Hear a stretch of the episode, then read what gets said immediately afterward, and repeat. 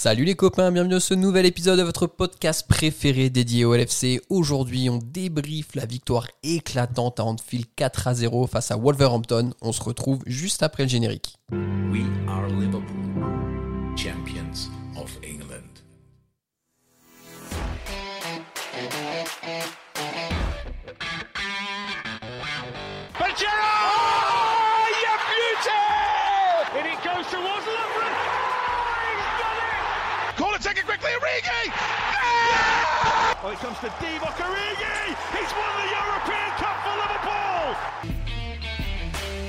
Bonjour à toute la francophonie qui s'intéresse de près ou de loin au Liverpool Football Club et bienvenue dans ce nouvel épisode de Copain, votre podcast des champions d'Angleterre. Aujourd'hui, le débrief de la victoire Anfield 4 à 0 face à Wolverhampton. Au programme, un Liverpool taille patron. Est-ce que la classe biberon de Liverpool a fait plus que combler les trous durant les blessures qu'on a pu avoir?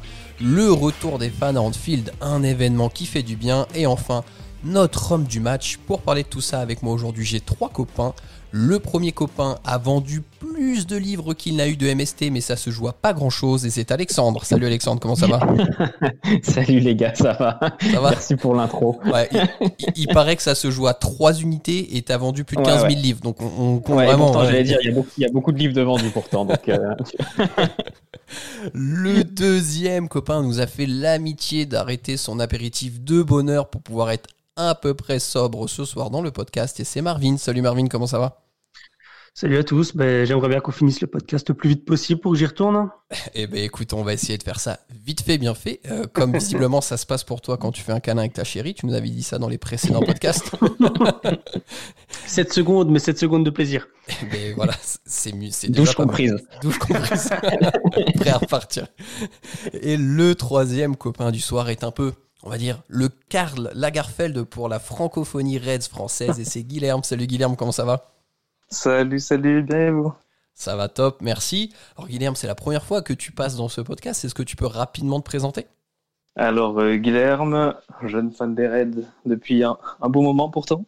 Mhm. Et puis également, euh, pour ceux qui savent, euh, le gérant de French Red Corner. Exactement, et donc on va prendre un petit peu de temps pour parler de, de ta marque. Donc c'est French Red Corner, une marque française dédiée euh, au LFC, c'est bien ça? C'est ça. Donc là, tu viens de lancer ta marque, c'est tout récent. Hein? C'est ça, ça faisait un moment que je souhaitais le faire. J'ai pas, c'est vraiment quelque chose qui me tenait à cœur. Mhm. Vu que en France, il n'y avait pas vraiment de, de store euh, lié euh, au Liverpool FC, donc après, j'ai pas trop regardé non plus ce qui se faisait à côté, mais voilà, j'ai eu l'envie, j'ai le matériel pour faire ça. Du coup, je vais faire en profiter un maximum de personnes. Ok. Et donc là, on peut te retrouver. Donc, tu as un site internet pour ta marque, c'est bien ça? C'est ça. Ok, donc c'est. FrenchRedCorner.com. Ok, impeccable. Et qu'est-ce que tu as comme article là en ce moment dispo sur ton store? Alors, des t-shirts brodés avec le You'll Never Walk Alone, des masques, le nouveau euh, gilet et t-shirt avec le Diogo Jota, mhm. la nouvelle recrue, et puis euh, le pack de Noël. Euh, donc il faut rapidement prendre pour l'avoir au pied du sapin, mais sinon, voilà on n'est pas responsable des délais de la poste, très chers auditeurs. Donc passez vite commande sur French Red Corner. On vous mettra le lien en description du podcast. Par contre, jeune supporter, mais jeune à quel point tu as commencé à suivre Liverpool quand? Ah, j'ai supporté. Mon père, il, me faisait regarder des matchs dès, mon plus jeune âge. Donc, euh, j'ai 23 ans aujourd'hui, il me semble. Oui, c'est ça, 23 ans. Aujourd'hui? Et puis même. Euh, c'est ton anniversaire? Ah, ok. non, non plus. Ça serait trop beau. Et sinon, depuis, je sais, peut-être 2005 euh, ou un petit peu avant. J'étais vraiment très jeune, mais euh, c'est la seule équipe que j'ai vue à l'écran. et, donc, rapidement, là, si on doit te demander un joueur qui t'a marqué euh, dans l'histoire des Reds, hors Steven Gerrard Je dirais Torres, que j'ai jamais pu voir, malheureusement, même quand il était encore à Liverpool. J'essayais de voir des, j'étais allé voir des matchs au stade et même quelques déplacements et je l'ai toujours raté. Ok. Eh bien, c'est noté. Bon, les copains, je vous propose de rentrer sans plus attendre dans le vif du sujet. Premier thème de ce podcast, un Liverpool taille patron ce soir face à Wolverhampton. Alex, qu'est-ce que tu as pensé de la prestation des Reds ce soir? Franchement, euh, très satisfait de ce match euh, que je craignais beaucoup. Euh, surtout avec les résultats de Leicester, de Tottenham, de Chelsea, j'avais peur qu'on prenne un petit peu de retard. Contre une équipe des Wolves qui est moins forte que l'année dernière, mais qui est quand même qui est quand même solide et toujours chiante à jouer. Mhm. Et franchement, j'ai été, hormis les dix premières minutes, on va dire, où on, était un petit peu inquiété, mais sinon, je vous ai trouvé très en jambes euh, collectivement. Euh, j'ai retrouvé un bloc euh, vraiment solide. les trois de devant très en jambes, Mané Salah notamment qui avait des jambes de feu, un milieu avec, on en parlera tout à l'heure des perfs individuels, mais Curtis, Ginny, Endo au four et au moulin, euh, solidité derrière. Non, franchement, j'ai retrouvé un, très bon Liverpool qu'on n'avait pas vu euh, sur la durée d'un match comme ça depuis, depuis un petit moment. Marvin, est-ce que tu trouves que c'est un match qu'on a dominé, qu'on pourrait dire de la tête et des épaules, ou est-ce que tu penses que, on va dire, le cours du match a été en notre faveur et qu'on a su euh, mettre le coup de couteau quand il fallait? Bah, C'est vrai que quand on regarde le premier but, je pense qu'on a presque pas ou pas du tout été dangereux avant de justement marquer le premier. Hein, si je me trompe, je me souviens même pas qu'on ait tiré au but avant ça. Euh, donc euh, je pense qu'on a encore eu fait preuve d'opportunisme à ce moment-là. Et après sur le côté, je pense qu'on a vraiment une gestion du jeu euh, extraordinaire face à une équipe de Wolves qui fonctionne beaucoup sur les ailes. Et j'ai trouvé qu'aujourd'hui, on a vraiment eu des latéraux qui ont été en feu aussi bien défensivement qu'offensivement. Mhm. Et ça a tout à fait étouffé. Au final, je pense que même que Adama Traoré change de, de côté en deuxième mi-temps. parce que Robertson l'a totalement éteint en première mi-temps. Et au final, il tombe sur un écho qui, qui est aussi tout en jambes, tout en mhm, feu. Et, mhm. et je, je, je, me souviens même pas qu'il ait fait une bonne action sur son, sur son match euh, Traoré. Ouais, c'est assez juste ce que tu dis. Guilherme, de ton côté, qu'est-ce que tu retiens toi vraiment là dans la prestation des Reds pour le match de ce soir? Qu'on a vraiment euh, géré cette pression euh, de Wolverhampton qui venait avec des grosses ambitions malgré les blessures récentes qu'ils ont eues et que nous aussi, il nous manque encore de quelques cadres, mais Klopp, Klopp sait gérer ça donc euh, on a toujours le même fond de jeu, les mêmes, euh, les mêmes tactiques. Et puis ça s'est passé 4-0 à domicile avec les supporters et ça, ça a été parfait. En effet, ça fait, mal qu'on Ça fait du bien de revoir les supporters. On va, on va revenir euh, dessus un petit peu plus tard. Alors, il y a eu plusieurs faits marquants. Alors, en effet, il y a eu une montée en puissance au, fur et à mesure du match. Wolverhampton a comme eu une ou deux belles occasions en première mi-temps, notamment. Euh, Keller, une fois de plus, a été plus qu'à la hauteur et nous a sorti d'une ou deux mhm. situations difficiles. Euh, maintenant, ça va nous emmener un petit peu au, deuxième item, euh, qui va être peut-être l'apogée sur ce match face à Wolverhampton. C'est la classe biberon de Liverpool. Est-ce que cette classe biberon aura fait mieux que de simplement combler les blessures? Alex, ce soir, qu'est-ce que tu as pensé là des trois jeunes qui étaient titulaires, donc à savoir Keller, Neko et Curtis euh, Curtis, bon bah clairement là maintenant c'est c'est valeur sûre. Hein. Il y a plus de, il y a plus vraiment de l'incertitude. Est-ce qu'il va être à la hauteur Est-ce qu'il va répondre présent Franchement, euh, il, a tout. Euh, il prend de plus en plus au milieu. Il prend des risques. Il casse des lignes. Il a une caisse énorme. Franchement, moi quand il est là, j'ai plus peur. Neko, j'étais assez critique avec lui les matchs précédents euh, je le trouvais encore euh, encore léger. Là ce soir, euh, hormis une faute qui fait au bout de deux minutes là, qui peut qui amène un coup franc très dangereux. faute évitable, mais sinon il a été plutôt solide, mhm. plutôt plutôt bien. Enfin, le niveau d'un latéral de première ligue dans un dans un match comme ça. Et puis, bah, Keller, avec sa petite tête de, petite tête de blondine et tout jeune, bah, franchement, il assure dans les buts. Hein. Euh, il sort des ballons très très chauds. Euh, le lob, je sais plus qui fait le lob à, à Wolverhampton. Euh, la balle piquée là qui va sortir, ah, mais franchement, je la voyais, euh, je, ouais, je la voyais au fond. Euh, même dans les sorties aériennes, il est, il est costaud, il prend de la place. Non, non, bah, très bon, très bon numéro 2. Hein. Franchement, je suis plus rassuré quand il est là que quand il y a, quand il y a Adrian. Ah, clairement, je pense que t'es pas le seul et je pense que même la défense se sent beaucoup plus rassurée quand c'est Keller que Adrian. Ouais, exactement, ça se voit. Marvin, on va s'attarder un petit peu sur Neko parce que du coup, les premiers matchs qu'il avait fait cette saison pour remplacer Trent, ça a été très compliqué. Et là, depuis l'Ajax, on a l'impression qu'il y a eu un déclic dans sa tête. Ouais. Ou alors il surfe, justement sur sa bonne prestation face à l'Ajax. Ça, ça, enfin, on sait pas trop. Mais c'est vrai qu'aujourd'hui, voilà, comme euh, Alex dit, deuxième minute de jeu, il fait une faute, euh, voilà, pas forcément nécessaire et vraiment pas très loin du, rectangle, ce qui est un peu chaud. Mais après, sur le côté du le reste du match, il était présent offensivement, défensivement aussi. C'est vrai qu'il n'est pas non plus du genre à aller fort au duel, mais il anticipait bien. Euh, voilà, quand il avait Adama Traoré sur lui, il lui laissait un mètre pour pas qu'il puisse le prendre de vitesse. Et au final, Traoré est obligé de revenir en arrière. Donc voilà, moi je considère que c'est bien joué à partir du moment où tu forces l'équipe à devoir reconstruire euh, de la défense. Euh, voilà, moi je pense qu'aujourd'hui ici, Neko, ben voilà, toute proportion gardée, il a fait vraiment un bon match. Ça, c'est quand même qu'à demi Trent pour moi, qui est quand même un, un, cran dessus. On a bien vu la montée de Trent offensivement parlant, ça a envoyé des, des beaux caviars, notamment le contre son corps de Semedo, si je me trompe pas. Mhm, c'est ça. Mais voilà, je veux dire, on, on, on, a quand même un joueur qui a pris confiance petit à petit et il faut toujours deux trois matchs pour rentrer en confiance. On l'a vu avec Curtis aussi. Mais euh, voilà, je pense que maintenant on a petit à petit un joueur qui va s'affirmer et qui va commencer à prendre euh, sa, son, sa bonne place de remplaçant euh, de luxe, on va dire d'une certaine manière. Ouais, tout à fait. Euh, Guilherme, ce serait cool d'avoir ton avis parce que nous, alors, on a, on a parlé entre nous des, du Kaneko et tout ça. Toi, quand tu as vu la, euh, composition réservée par Klopp, euh, donc une heure avant le coup d'envoi. Qu'est-ce que ça a été ton ressenti de voir qu'il y avait Neko titulaire, euh, Jones et Keller dans les buts? Alors, selon les rumeurs, j'avais vu que Trent était sur la feuille de match, mais je ne mhm. savais pas s'il était remplaçant ou sur la titulaire. Et puis voir Williams se dire que Klopp ça va quand même confiance en lui et comme je reviens sur Marvin a dit ça, qu'il avait confiance par rapport à sa prestation sur l'Ajax. Mhm. Donc, euh, ils, ils le mettent en confiance. Klopp, il lui fait confiance. Et puis, euh, je pense qu'il va en faire plus que des remplaçants euh, à Liverpool dans les futures années. Donc, euh, pour l'instant, il les met au goût de la PL, surtout pour euh, Williams et, euh, et KLR. Surtout KLR qui fait son premier match de Premier League, il me semble, qui nous a sorti une très belle prestation mhm. Mhm. également. Ouais, tout à fait. Donc, un nouveau clean sheet. Ouais, donc, ça. Deux matchs de clean sheet, exactement, tu fais bien de le souligner face à des équipes qui quand même ont un poids offensif assez important. L'Ajax et Wolverhampton, c'est pas c'est pas n'importe qui. Euh, alors justement, Guilherme, pour continuer sur ce que tu es en train de dire, est-ce que tu penses que maintenant, alors est-ce que déjà tu rejoins Alex de dire que Curtis Jones c'est plus la classe biberon et que lui il est déjà pleinement à ton sens intégré dans l'équipe première?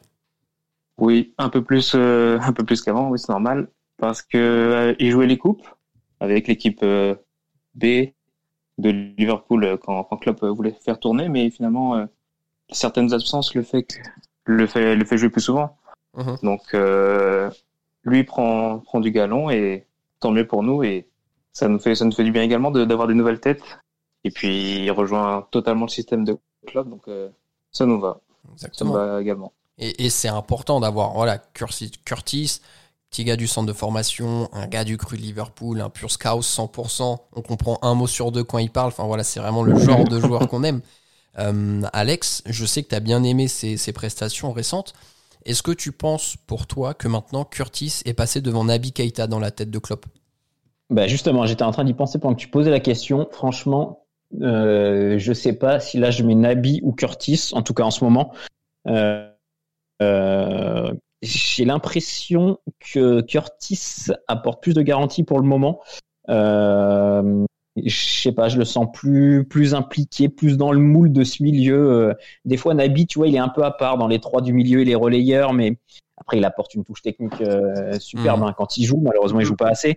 Mais Marage, en tout cas, je crois que je pense, je, je pense, pardon, que je préfère partir avec Curtis et faire rentrer Nabi s'il y a besoin d'amener un peu de créativité dans les, dans les 20 dernières minutes. Mais je pense qu'aux yeux de Klopp, euh, on sait qu'il aime bien les milieux solides comme ça qui tiennent leur place tout le temps, les Henderson, les Gini, les, les gars sûrs quoi. Et je pense que Nabi il a perdu pas mal de crédit quand même avec ses blessures, même si Klopp l'adore. Euh, ouais, je pense que tu as raison. Je pense que Curtis, il est, en tout cas, il y a, il y a vrai débat quoi. Ouais, et j'aimerais bien rebondir sur un truc, c'est que ben, concrètement, on sait aussi que Klopp il aime bien les profils de joueurs un peu polyvalents qui peuvent euh, dépanner à droite à gauche, etc. Mmh, mmh, mmh. Et aujourd'hui, quand j'ai regardé le match, honnêtement, les 25 premières minutes, je savais pas si c'était Anderson, Jimmy ou Curtis qui, était, qui jouait en tant que numéro 6. Tellement Curtis redescendait énormément. À chaque fois, on se dit, ouais, Curtis joue, limite, on va être en 4-2-3-1, euh, avec Curtis un peu plus offensif, parce que voilà, on sait pas trop au niveau défensif ce qu'il va donner. Et ici, je l'ai vraiment trouvé partout sur le terrain, pas peur de venir décrocher pour demander un ballon, des belles relances aussi. Euh, voilà, il sait contrôler la balle aussi. On parle de Keita qui amène une technique, mais Curtis c'est vraiment loin d'être un, bah, pas un manchot du coup, mais un cul Mais sincèrement, il, amène sa touche aussi. Et à plusieurs moments, il a, voilà, s'il fallait un moment relancer vers l'avant, notamment, j'ai vu qu'il avait une petite prédilection pour euh, Robertson euh, et. Mais voilà, au final, les trois sur le côté, ça a une belle alchimie, un peu comme au final Henderson, euh, Salah et Trent sont sur le côté droit. Donc, est-ce qu'au final, s'il commence à prendre vraiment sa place et, et prendre une alchimie sur le côté gauche comme ça, on finirait pas par avoir notre, notre équilibre parfait entre les deux côtés? Alors c'est hyper intéressant et en fait moi j'aimerais qu'on passe un tout petit peu plus de temps sur Curtis parce que en fait pour moi on a eu un Curtis aux deux visages entre le, match, le match pardon, de l'Ajax euh, en Ligue des Champions cette semaine et le match de Curtis ce soir face à Wolverhampton contre l'Ajax. On l'a vu très offensif, euh, essayer de créer beaucoup de décalage, très technique. Et ce soir on a vu un Curtis alors qui a relancé très propre et qui a aussi attaqué, hein, mais qui défensivement, moi je l'ai trouvé hyper impressionnant et comme tu l'as dit Marvin, euh, il y a des fois où c'était lui le milieu de terrain le plus bas quoi. Euh, donc en fait, c'est est-ce que quelque part il n'a pas cette faculté à avoir à être un mélange entre Henderson et Nabi Keita par exemple, à savoir percuter, dribbler et créer un décalage offensivement, mais avoir aussi la caisse, l'impact physique. Et ce qu'il faut souligner par rapport à Nabi, alors au-delà des blessures, c'est que Curtis, c'est un gars qui a de la taille, qui a de l'impact physique hein, pour 19 ans, donc il, s'impose déjà, contrairement à Nabi qui bah, déjà dans le jeu de tête est beaucoup plus limité. quoi. Euh, Guilherme, toi qu'est-ce que tu en penses de ça? Est-ce que tu penses que Curtis peut être passé devant Nabi Keita dans la hiérarchie? Oui, clairement, Keita est trop instable pour, euh, pour compter sur lui. Donc euh, il peut jouer vraiment un bon super sub, mais compter toute la saison sur lui, ça va être compliqué. Donc Jones mmh. devient, la bonne, devient la bonne pioche pour l'instant pour club. Ouais, en fait, ce qui est compliqué pour toi, c'est que tu dis Nabi, en fait, tu peux jamais durablement le mettre dans le 11 parce que tu sais qu'au bout de 5 matchs, le mec se pète et du coup, euh, voilà, tu perds euh, tout ce que tu essaies de mettre en place, euh, de, mettre en place derrière. Et c'est vrai, vrai, que c'est un vrai problème avec Nabi. bon, on espère qu'il va réussir à tenir au moins jusqu'au retour de Thiago et d'Ox, parce que bon, en termes de milieu de terrain, on est encore un petit peu ric-rac. Ox a repris l'entraînement, alors pas à 100% avec le groupe, mais il a quand même repris les premières phases avec le groupe, donc il devrait être au retour peut-être pour le Boxing Day. Thiago, ça devrait être à peu près la même chose. Donc d'ici là, on pourra peut-être euh, respirer un peu mieux. on a aussi Milner qui est censé revenir. Ah oui, euh, exact. Exact. Milner, tu vois, je, ne le classe même plus comme un milieu de terrain. Il joue tellement partout. mais en effet, il, fera du bien quand il reviendra parce que il, sait nous dépanner partout et, c'est fantastique. Euh, les copains, on va passer au troisième sujet de ce podcast qui est le retour des fans. Donc euh, Liverpool est en zone 2 en Angleterre, ce qui veut dire que 2000 supporters sont autorisés à se rendre au stade. Alors bien sûr, vous avez vu, hein, il y a des conditions d'hygiène qui sont respectées, il y a de l'espace entre les sièges, le port du masque est obligatoire. Euh, donc pour pouvoir avoir une place, il faut savoir qu'il y avait des critères qui étaient bien définis, avoir euh, assisté à un certain nombre de matchs à Anfield sur les dernières saisons, et ensuite ça a été un tirage au sort. Et les personnes qui ont été tirés au sort pour assister au match de ce soir ne pourront pas être tirés au sort pour assister au prochain match à Anfield, il faut le savoir. Donc ils essayent mhm. quand même d'avoir un certain équilibre pour répartir les places. Voilà, c'était pour un petit peu expliquer le fonctionnement sur les personnes qui pouvaient euh, voilà, se poser la question. Euh, Marvin, qu'est-ce que ça te fait de revoir Alors même si c'est quelques fans, est-ce que tu as trouvé ça plutôt cool d'avoir 2000 fans ou est-ce que tu trouves ça un peu angoissant de voir que 2000 fans au sein d'Anfield? Bah, enfin, quand on fait la comparaison entre euh, le, stade plein et le stade avec 2000 fans, voilà, c'est pas vraiment pas le même. Mais ça faisait quand même plaisir de voir, surtout les gros plans tout début de match, euh, mmh. avant le coup d'envoi, de voir quand même une tribune remplie, même si espacée, euh, avec bah, de temps en temps des petits chants qui revenaient à certains moments, qui faisaient quand même vachement plaisir. Il faut pas, faut pas se le cacher, même si c'était timide par rapport à ce qu'on avait l'habitude. Mais voilà, on sait très bien que même quand on est en away avec 2000 supporters, on est capable de, de mettre le dawa, comme on dit par ici. Mais là, on sentait quand même que les 2000 supporters étaient là, ils étaient pas là pour prendre des photos avant de, de reprendre leur avion euh, direction une ville euh, lointaine. Mmh. On, sentait que c'était vraiment des gens qui étaient là, euh, des, fans, des supporters à, au, au, au, propre, enfin le propre mot quoi. Donc euh, ça faisait vraiment plaisir de, revoir cette serveur dans le stade et je pensais que ça manquait vraiment au football et, voilà. moi, en tout cas j'étais un petit peu ému au tout début de, voir ces images. Mhm. Alors et, la bonne surprise euh, c'est que moi j'ai trouvé que pour le fait qu'il n'y ait que 2000 personnes, il y a quand même un minimum d'ambiance pour avoir regardé un petit peu ce week-end les autres matchs où des supporters étaient autorisés à revenir au stade. J'ai trouvé que l'ambiance en field était pas si mal. Qu'est-ce que tu en penses, Alex, toi, du côté ambiance par rapport à ce qu'on a pu voir ailleurs en première ligue ce week-end? Ouais, ouais, pareil, j'étais content. Je trouvais que ça, ça rendait pas mal. Euh, et mine de rien, bah, quand t'es que 2000, bah, je sais pas, ça te responsabilise un peu plus en tant que supporter et tu dis bon bah là j'ai pas le droit de passer une heure et demie euh, mhm. à chanter euh, toutes les 10 minutes quoi donc là ça poussait bien franchement quand c'était quand il y avait Keller juste devant sur les arrêts qu'il a fait c'était cool ça poussait ça poussait enfin ça le félicitait Euh, non, non, j'ai vu un vrai public quoi qui, qui contestait au moment du, du au moment de l'avare sur la, la pseudo faute de Mané. Euh, non, non, c'était vraiment cool et et ça fait ça fait vraiment plaisir et j'ai hâte euh, de fou. De, là, ça m'a remis un, encore plus euh, encore plus hâte que qu'Anfield soit plein quoi parce que tu dis que tu peux arracher des points. déjà avec 2000, je me dis que tu peux facilement aller chercher, puiser des, des, énergies que t'as pas en ce moment. Euh, alors quand le stade sera plein, ça sera, ça sera. Et quand on fou, sera 61 000, c'est encore plus. Ouais. Bah là, ça sera un, dawa de fou, comme on disait dans les années 90, par contre en France. euh, euh, Guilherme, de ton côté, est-ce que le fait d'avoir eu le retour des supporters ce soir au stade, est-ce que ça t'a peut-être un petit peu augmenté ton plaisir quand t'as regardé le match? C'est sûr, euh, vide et, et un petit peu avec un petit peu de supporter, c'est sûr que ça change la donne. Hein. Pour les pour les joueurs déjà aussi également, d'avoir euh, des gens dans le club, même dans le cop, même s'il y a des trous partout, mais voilà, le 12e homme euh, revient petit à petit. On espère euh, plus de supporters au fil du temps avec la mesure sanitaire, mais voilà, ils ont donné, ils ont poussé comme ils comme ils comme ils pouvaient. Donc s'ils sont à 100%, les joueurs le seront aussi. Donc franchement, ça fait plaisir ça s'est vu sur euh, Bobby d'ailleurs. Euh, il a mis deux petits ponts à, un moment où directement après, tu as le, le, public qui s'est enflammé, euh, qui a chanté pour lui. Automatiquement, même pour Bobby, faire un, geste anodin pour lui, bah, ça, ça le booste aussi. bien sûr, et c'est justement un point dont je voulais qu'on parle, c'est que on sait que Bobby a beaucoup été décrié depuis le début de la saison, voire même depuis le restart. Il y, a, y, a, du mieux, sincèrement, depuis fin novembre. le, le, public, un des premiers chants qui a été entonné, c'est euh, Si Seigneur. Et moi, j'ai trouvé mhm. ça incroyable de dire que, mon gars, on n'a pas pu te supporter au stade dans les moments où tu n'étais pas là. Dès qu'on est, dès qu'on peut revenir, même si on n'est que 2000, voilà, on te rappelle que euh, c'est toi le meilleur pour nous. Et, et moi, en fait, j'ai trouvé ça super fort parce que je me suis dit, voilà, le mec, il avait peut-être besoin de ce petit coup d'amour, de se rappeler que, voilà, les fans croiront toujours en lui. Et, honnêtement, aujourd'hui, d'ailleurs, je ne sais pas ce que vous en pensez. Euh, Alex, tiens, je vais te demander. Bobby, je trouve qu'il a plutôt fait un bon match et qu'on a retrouvé vraiment Bobby qui décrochait et qui crée des espaces.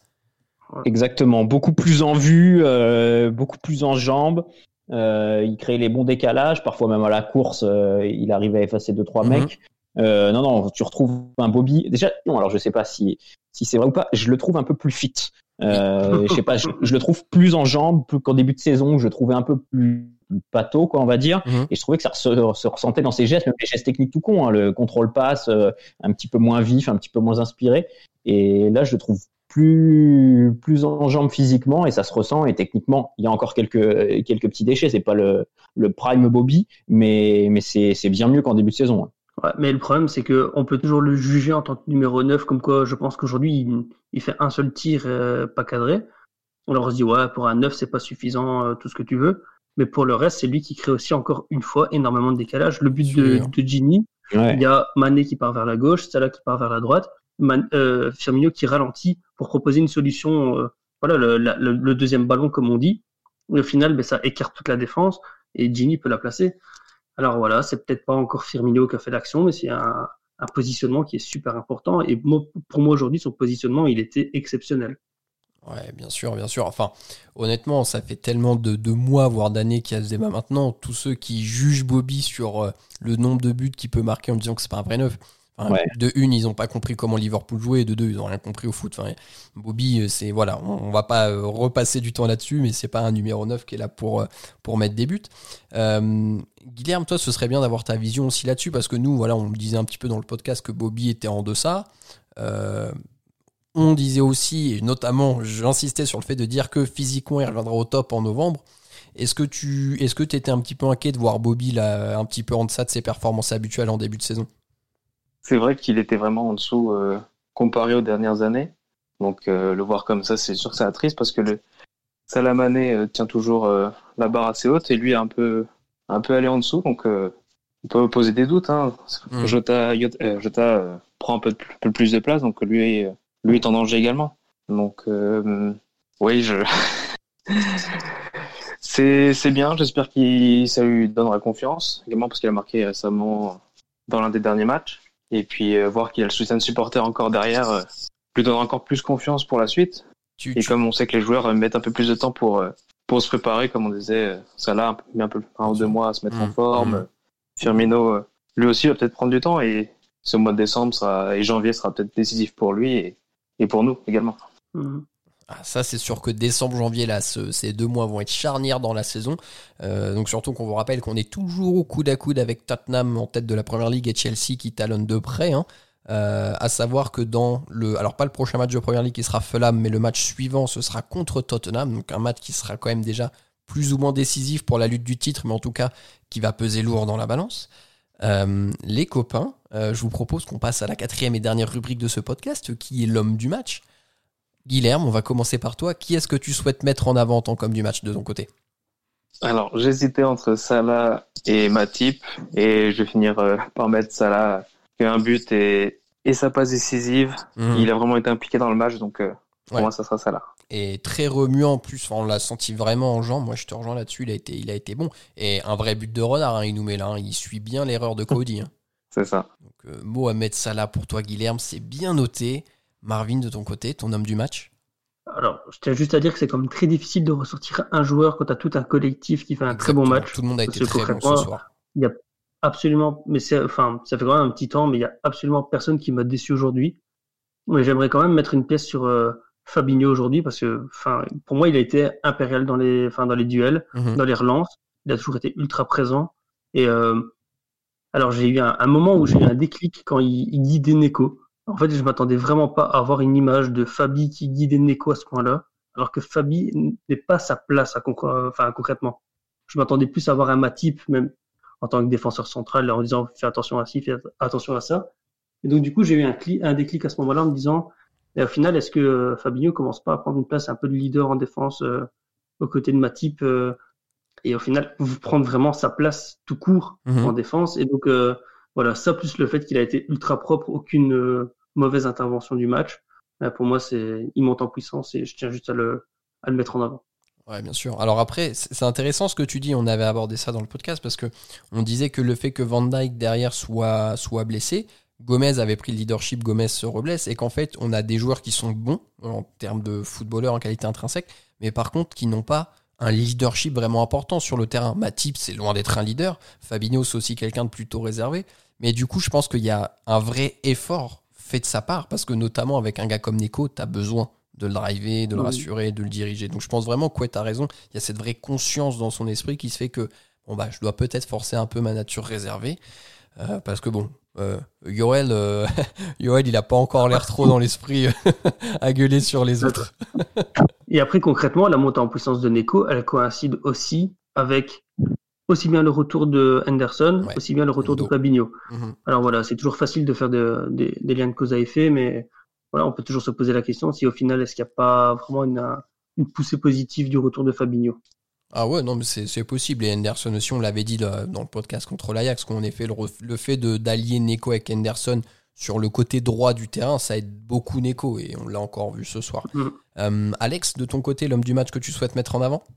Euh, moi, j'hésitais entre Salah et Wijnaldum, et je vais mettre Wijnaldum euh, pour plusieurs raisons. déjà, son match, mhm. euh, j'ai trouvé euh, très propre, euh, franchement, toujours valeur sûre. Son but, oh, magnifique, vraiment. Ah j'avais j'avais envie qu'il finisse quand je l'ai vu approcher de la surface. J'ai putain, il va il va décaler Salah ou Mané ou et alors que le jeu c'était de finir il finit, il l'enroule mais parfaitement. Et c'est un petit peu le Genie des Pays-Bas finalement qu'on ah a vu euh, dans cette émission. cest les Pays-Bas, il marque beaucoup, il marque souvent des beaux buts, des belles frappes. Et, et là, il met un super but. Et puis, euh, et puis aussi parce que euh, lui, il joue tout le temps. Il n'y a pas de, il y a pas de blessure, il n'y a pas de, je me mm. repose. J'ai l'impression qu'il a joué tout le temps depuis le début de saison.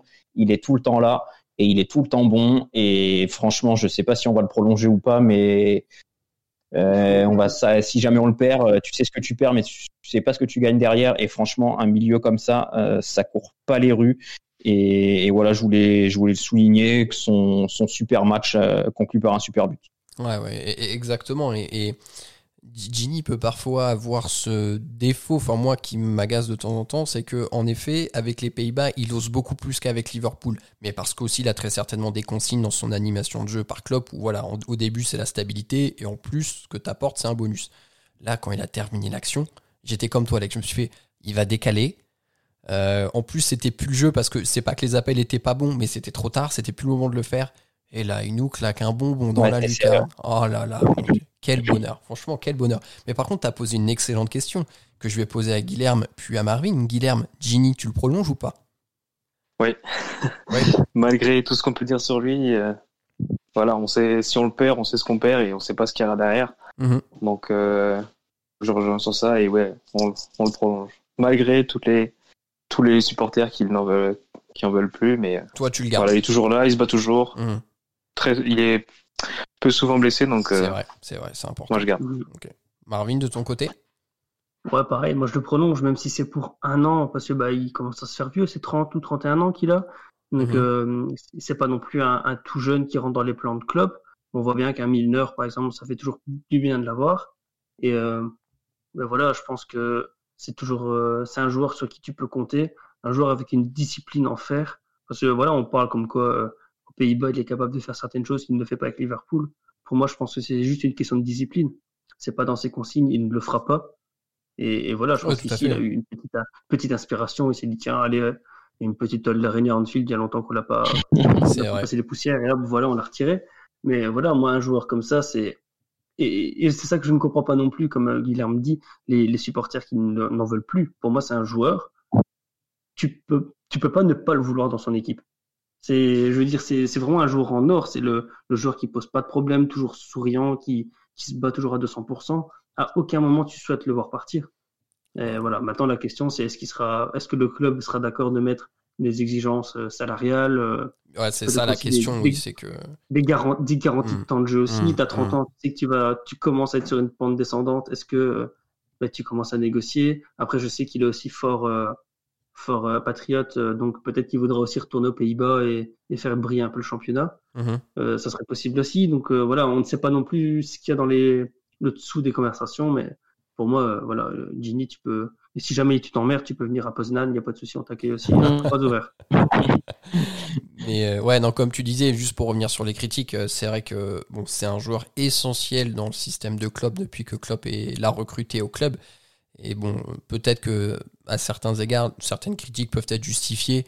C'est juste que, bon, en général, on voit les personnes qui critiquent, c'est les mêmes qui arrivent à critiquer le club quand on fait des saisons à 97, 99 points, qu'on gagne la Champions League, la Première Ligue, la Super Coupe d'Europe et le Mondial des clubs. Quoi. Voilà, je voulais juste un peu mettre ça en perspective parce que critiquer Gini, quand on voit tout ce qu'il a apporté à l'équipe, c'est quand, même, c'est quand même un peu fou. Euh, et moi... ça, c'est ça. Tu changeras jamais les supporters qui critiquent pour le fait de critiquer. Bien sûr. Euh, Bien sûr. Après, bon, chacun est libre voilà, de juger comme il veut et tout, mais bon, moi, ma vision, c'est que c'est un joueur essentiel et voilà, j'ai la chance d'avoir cette tribune du podcast pour le dire, donc je me permets de le dire, les copains. Euh, et je vais vous mettre en avant mon homme du match. À moi, clairement, là, c'est euh, Curtis, hein, Curtis Jones. Euh, il me donne chaud en ce moment, ce joueur. Je me dis, c'est incroyable. Il a 19 ans. Il a 19 ans. Pour moi, en fait, on se disait, Trent, ouais, c'est le scout de, de, de notre équipe et tout. Curtis est en train de le rejoindre. Et je trouve que c'est quelqu'un qui a plus de caractère et de charisme. Je ne sais pas si vous me rejoignez là-dessus, mais euh, je le vois plus un peu euh, la rage comme un scout que Trent, qui est quand même quelqu'un de plus introverti. Euh, même si très bon dans sa série avec Robertson et Wigman, hein, qu'on vous recommande de regarder sur Instagram, je crois, qui mettent ça sur leur page personnelle tous les deux. Mais voilà, donc je voulais vraiment mettre Curtis en avant parce que c'est fort.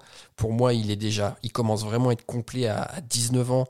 Défensivement, c'est costaud. Je l'avais déjà dit avant, mais il, s'est aguerri physiquement depuis la fin de saison dernière. Donc, dans le duel, il est bon. Techniquement, voilà, c'est ce qui faisait déjà sa réputation avant. Comme dirait Marvin, il est loin d'être Kudjat. Donc, euh, non, non, vraiment, euh, voilà, je voulais mettre Curtis en avant, même si, euh, comme vous l'avez dit, les gars, toute l'équipe a fait un super match. Keller mériterait aussi d'être mis en avant parce que ouais, il a encore été super. Il nous a rassuré. Il a sorti 2-3 balles bien compliquées. Sérénité, mais dingue. Ouais, franchement, on a juste grillé que sa, barbe c'était un postiche. Hein on a vu que c'était pas une vraie barbe pour le vieillir, mais franchement, non, quel air incroyable aussi. Et euh, voilà, enfin, le, maître mot de ce podcast, c'est que vraiment c'était une victoire 4-0, bien assurée. Et comme dans tous les gros matchs où on peut appréhender un peu, hein, face à Leicester, notamment dernièrement aussi, où on pensait que ça allait être un match tendu, au final, on, a gagné quand même assez sereinement. Donc, euh, on est en tête de première ligue à égalité avec Tottenham. On verra ce qui se passera par la suite. Bon, écoutez les copains, je pense qu'on peut s'arrêter là. On va se retrouver euh, pour un prochain débrief. Donc, ce sera le match contre Midland en, Ligue des Champions. Donc, on va faire un, débrief de, notre équipe de U18, je pense, hein, très, très visiblement. Euh, on, en profite, on nous a demandé, on fait une dédicace euh, à notre poteau Yous qui nous écoute. Yous, on a appris que tu nous écoutais à tous les épisodes, ça nous fait plaisir. Merci à toi, continue d'écouter, copain. On essaie de régaler et bien sûr, on t'attend dans le podcast quand tu veux. Quant à vous, très chers auditeurs, on se retrouve très vite. D'ici là, portez-vous bien et surtout, n'oubliez pas, vous êtes champion d'Angleterre et vous ne marcherez jamais seul. À bientôt, tout le monde. Salut.